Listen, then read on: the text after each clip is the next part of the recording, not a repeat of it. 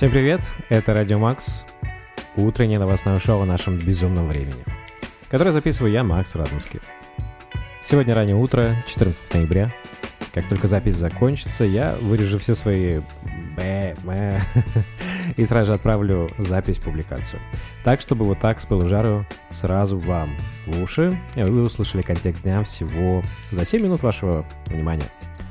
Кстати, новость. Теперь этот подкаст можно слушать на YouTube. А, сам в шоке. Туда, где большие дядьки. Я немножко переживаю.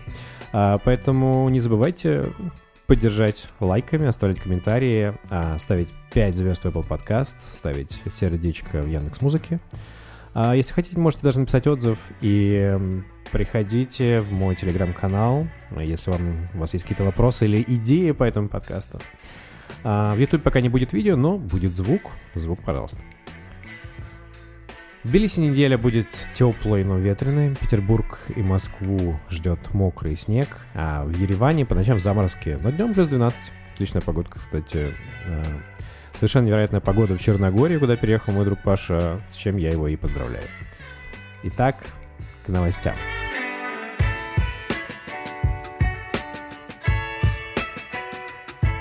Экономисты обсуждают сигналы к новому глобальному экономическому кризису.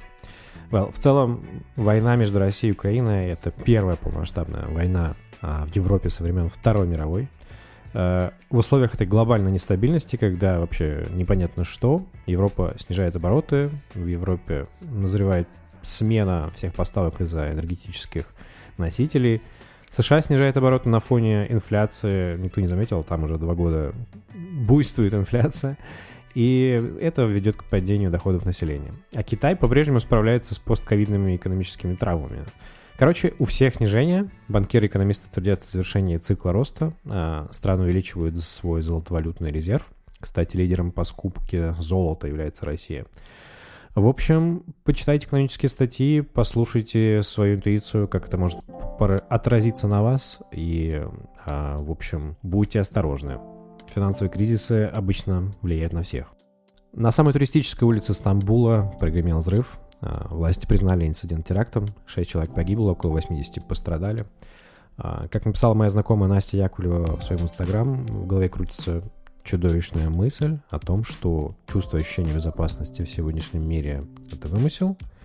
А с ужасом представляю, что там могли быть ребята, кто приехал в Стамбул, опасаясь за свою жизнь в России, в надежде сохранить ее здесь. А, но, как известно, никто из российских граждан не пострадал. В Стамбуле уже начали расследование, первичные корни ведут к террористам из Сирии. Пригожин попросил Генпрокуратуру и ФСБ проверить Беглова на госизмену. Напомню, что ранее Пригожин уже просил Генпрокуратуру проверить Беглова на предмет создания террористической организации.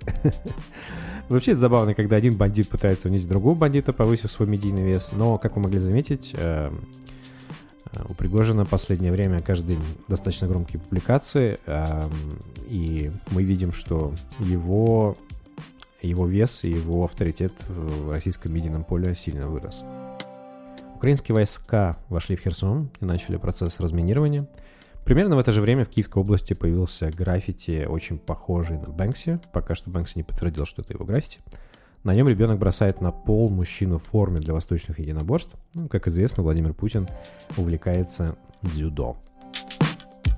Криптобиржа FTX обанкротилась, а ее основатель, гендиректор Сэн Бэнкман Фрид потерял 94% своего состояния. Да, казалось бы, жалко парня, но там были достаточно нечистые схемы, и до этого э, все началось с расследования, которое опубликовало издание CoinDesk, э, нашедшее огромную уязвимость в финансовой структуре. А, а позднее биржу собирался приобрести Binance, который после проверки сказал, что все очень плохо и отказался от сделки. Это и стало последней каплей. А сейчас ведутся расследования, кажется, еще миллиард долларов исчез со счетов а, пользователей биржи FTX. Классная новость от одного из комитетов Госдумы. Как обычно, они предложили абсолютно интересную идею. А, некая Яна Латратова предложила запретить ряд видеоигр в рамках поправок ко второму чтению законопроекта об ЛГБТ. А, какие игры вошли в список, вы спросите? Ну, наверняка интересно. Такие игры, как Assassin's Creed, Sims, The Last of Us и другие. В общем, эту идею уже поддержали глава комитета Госдумы по вопросам семьи, женщин, детей, ну, конечно же, член фракции КПРФ Нина Останина. В общем, все, все, похоже, хотят запретить игры.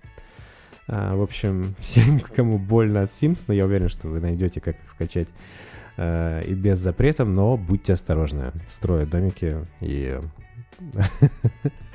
утыкая симов в стенку, чтобы они шли или там зевали. В общем, я почти уверен, что если они доберутся до доты, то в России точно начнется революция.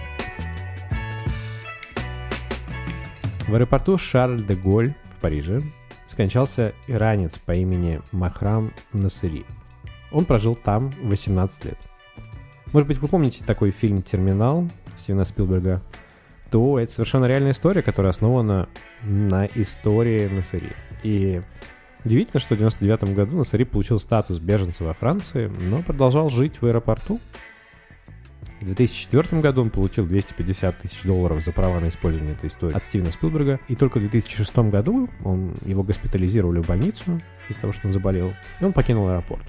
И после этого он какое-то время жил во Франции а, как беженец, никогда не покупал никакую, никакой недвижимости. И пару недель назад он вернулся в терминал и прожил там еще какое-то время, пока не умер. А, Все-таки у каждого должен быть дом, даже такой необычный, как терминал 2 Это все на сегодня. Я желаю вам отличной недели. А, с вами был Радио Макс. До встречи в четверг. Там будет обзор конца недели и план на выходные. Не забывайте ставить лайки, советовать этот подкаст друзьям и подписываться. А, всех обнимаю. Хорошего дня.